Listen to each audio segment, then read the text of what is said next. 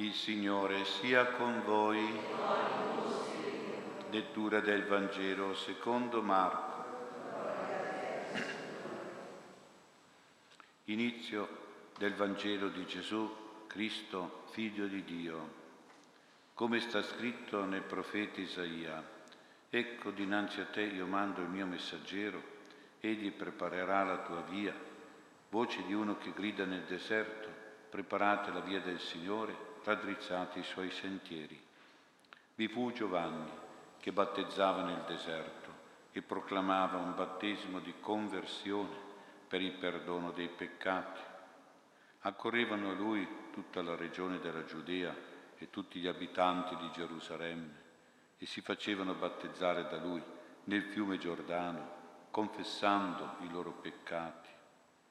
Giovanni era vestito di peli di cammello con una cintura di pelle attorno ai fianchi e mangiava cavallette e miele selvatico e proclamava, vieni dopo di me colui che è più forte di me, io non sono degno di chinarmi per slegare i lacci dei suoi sandali.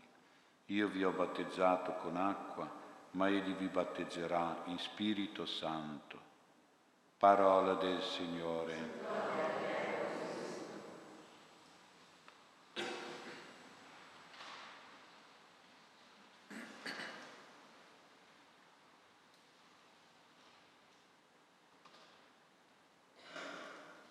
Sia lodato Gesù Cristo. Abbiamo ascoltato la prima lettura. È uno stupendo elogio, un'autoglorificazione della sapienza di Dio. La sapienza è esaltata con immagini bellissime, paragonata agli alberi più maestosi, il cedro del Libano, il cipresso, la palma, la pianta di rose paragonata ai vegetali da cui si estraggono profumi, aromi più preziosi, come incenso, immagini che parlano dell'armoniosa bellezza della sapienza. Ma soprattutto si elogiano i frutti della sapienza, le conseguenze, cioè le opere della sapienza. Una persona che ha la sapienza acquista delle belle qualità morali spirituali, quattro in particolare richiama il libro, la piacevolezza e la bellezza, la gloria e la ricchezza, la soddisfazione e la dolcezza, l'onore e l'onestà.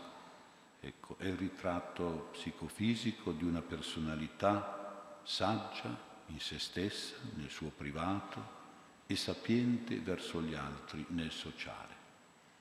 Ma si può notare questo particolare la sapienza viene come personalizzata non tanto in una figura maschile, piuttosto invece in una figura femminile. Diremmo modernamente non tanto in un giudice come uomo, ma in una psicologa come donna. Allora, mettendo la sapienza in una famiglia, essa si avvicina più alla maternità, più a una madre Subito allora il nostro pensiero va alla Madonna, che invochiamo come sedes sapienzie, cioè sede della sapienza, una sede meravigliosa della sapienza di Dio, tanto bella, tanto meravigliosa. Una personalità stupenda dunque.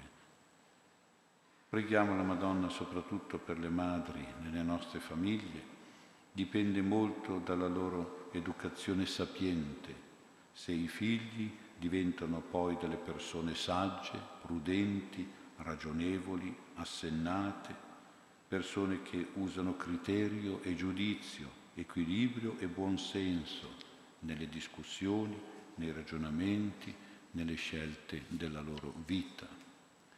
Purtroppo se oggi tanti giovani mostrano stoltezza e imprudenza, sono senza giudizio, scriteriati, avventati, poco accorti e sensati. Molto dipende dalla loro educazione, o meglio, dalla non educazione, o addirittura dalla maleducazione, proprio circa la sapienza psicologica e morale. ma perché una mamma sia sicura che la sua sapienza si trasmetta, passi veramente ai figli, arrivi efficacemente ai figli, bisogna creare, curare il clima, il clima, come le piante di cui abbiamo sentito parlare nella lettura, hanno bisogno di un particolare clima favorevole, clima spirituale in cui le parole sapienti vengono dette e deve essere quindi un clima buono, un clima fresco, un clima solare, un clima di buoni sentimenti, di affetti. Allora le parole sagge passano dalla madre e restano nei figli, dando una crescita bella, tanti frutti di educazione buona. Prima si deve curare come si parla ai figli e poi ci si deve occupare di quello che si dice ai figli.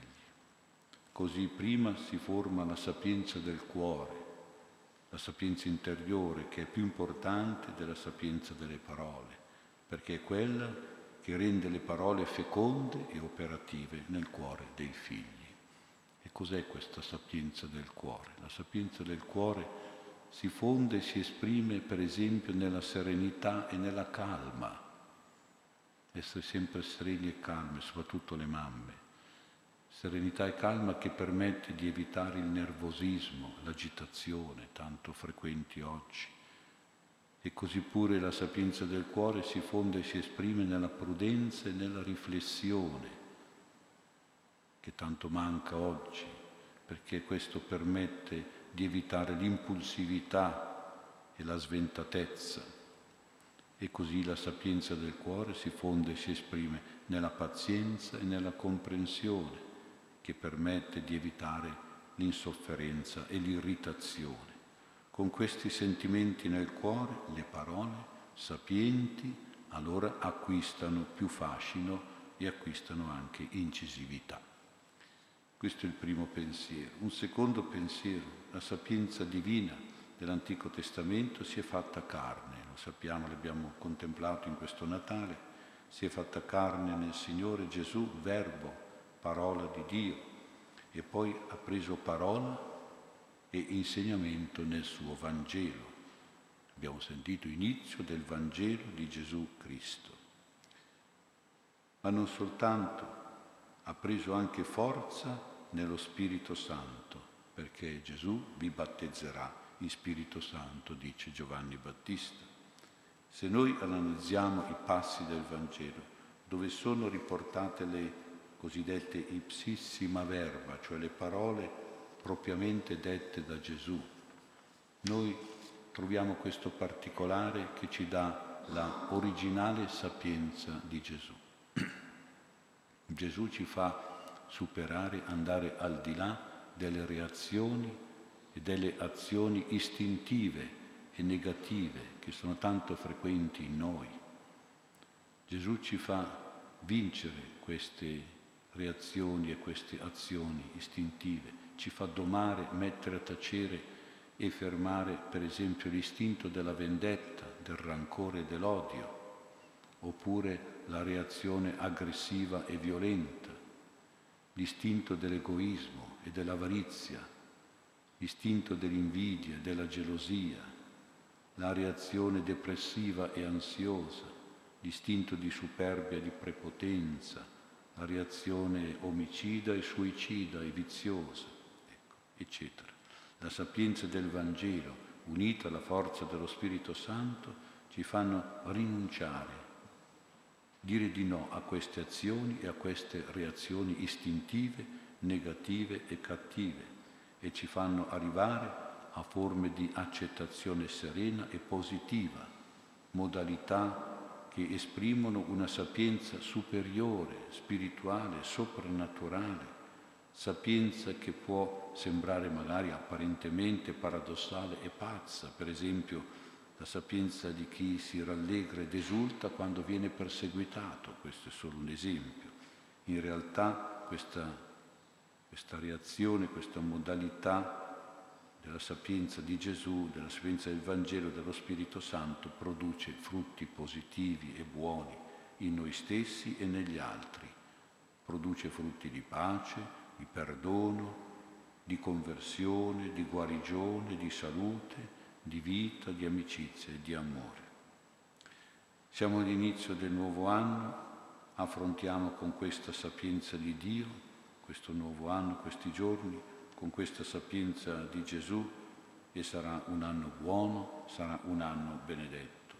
Ci aiuterà sicuramente la Madonna, Regina della famiglia, ad avere questa sapienza nelle nostre famiglie e lei che apparendo ad Adelaide, la prima cosa che gli ha detto è quella di essere savia savia. A quei tempi si usava dire così, savio, per dire sapiente, saggia. Sii savia. Infine un ultimo pensiero. Vediamo nel Vangelo proprio in Giovanni Battista due virtù o due sentimenti che stanno alla base della sapienza, senza delle quali non ci può essere la sapienza. Queste due virtù sono la sincerità e l'umiltà. Dobbiamo vivere così l'anno nuovo, seguendo proprio queste indicazioni che ci dà Giovanni Battista. Sono sentimenti che Giovanni ha ereditato proprio nella sua famiglia, proprio dai suoi genitori. Anzitutto la sincerità. Questa sincerità era richiesta da Giovanni Battista perché la gente, per essere battezzata, doveva confessare pubblicamente i suoi peccati. Quindi doveva essere sincera nella confessione del male e del peccato che ha fatto. Ebbene il padre di Giovanni Battista era proprio un tipo sincero, tanto sincero da far capire di avere poca fede. La poca fede di poter avere un bambino alla sua età, l'età della moglie. E lo ha detto con sincerità, addirittura all'angelo l'ha detto, subendo anche un rimprovero e un castigo, è stato reso muto, però è stato sincero, era sincero. Così sincero era il figlio Giovanni Battista, così Giovanni voleva fosse la gente che andava al suo battesimo, gente sincera, così Giovanni combatteva le ipocrisie le insincerità della gente, soprattutto come i farisei. E l'altro sentimento è l'umiltà. Pur essendo considerato un grande profeta, Giovanni si presenta vestito miseramente, peli di cammello, piuttosto ruvidi eh, come vestito, una cintura di pelle scomoda ai fianchi e poi nutrito poveramente al limite della sopravvivenza per le proteine, cavallette per i carboidrati, miele selvatico. Soprattutto si professava verso Gesù come il servo più umile e ultimo nella gerarchia della servitù di allora, neppure degno del compito di chinarsi a slegare il laccio dei sandali del Signore, che era il compito dell'ultimo servo, del più basso, del più umile, del più insignificante. Ebbene, la madre di Giovanni Battista Elisabetta era proprio umile, avendo sofferto per tutta la vita l'umiliazione della sterilità che a quei tempi era considerata una vergogna, una maledizione di Dio, un castigo per i peccati gravi commessi, e quando poi si è vista benedetta e riabilitata con la maternità di Giovanni, ha voluto restare umilmente nascosta per sei mesi finché ha potuto. Così umile era Giovanni Battista il figlio. Così Giovanni voleva che fosse la gente che andava da lui per correggersi e convertirsi dal peccato e dal male, non per elogiarsi o per esaltarsi o sfoggiarsi, non per restare come prima, senza cambiare, trasformarsi in bene e in meglio. Ecco in Giovanni Battista due virtù fondamentali per avere la sapienza, due virtù, la sincerità e l'umiltà ereditate in famiglia, dai suoi genitori,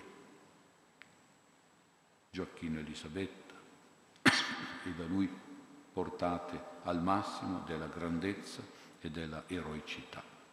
Chiediamo alla Madonna, Regina della famiglia, di poter vivere e tramandare nelle nostre famiglie queste virtù cristiane, evangeliche e nello stesso tempo virtù mariane grandi, sia la sincerità e l'umiltà presenti in tutti i giorni del nostro nuovo anno.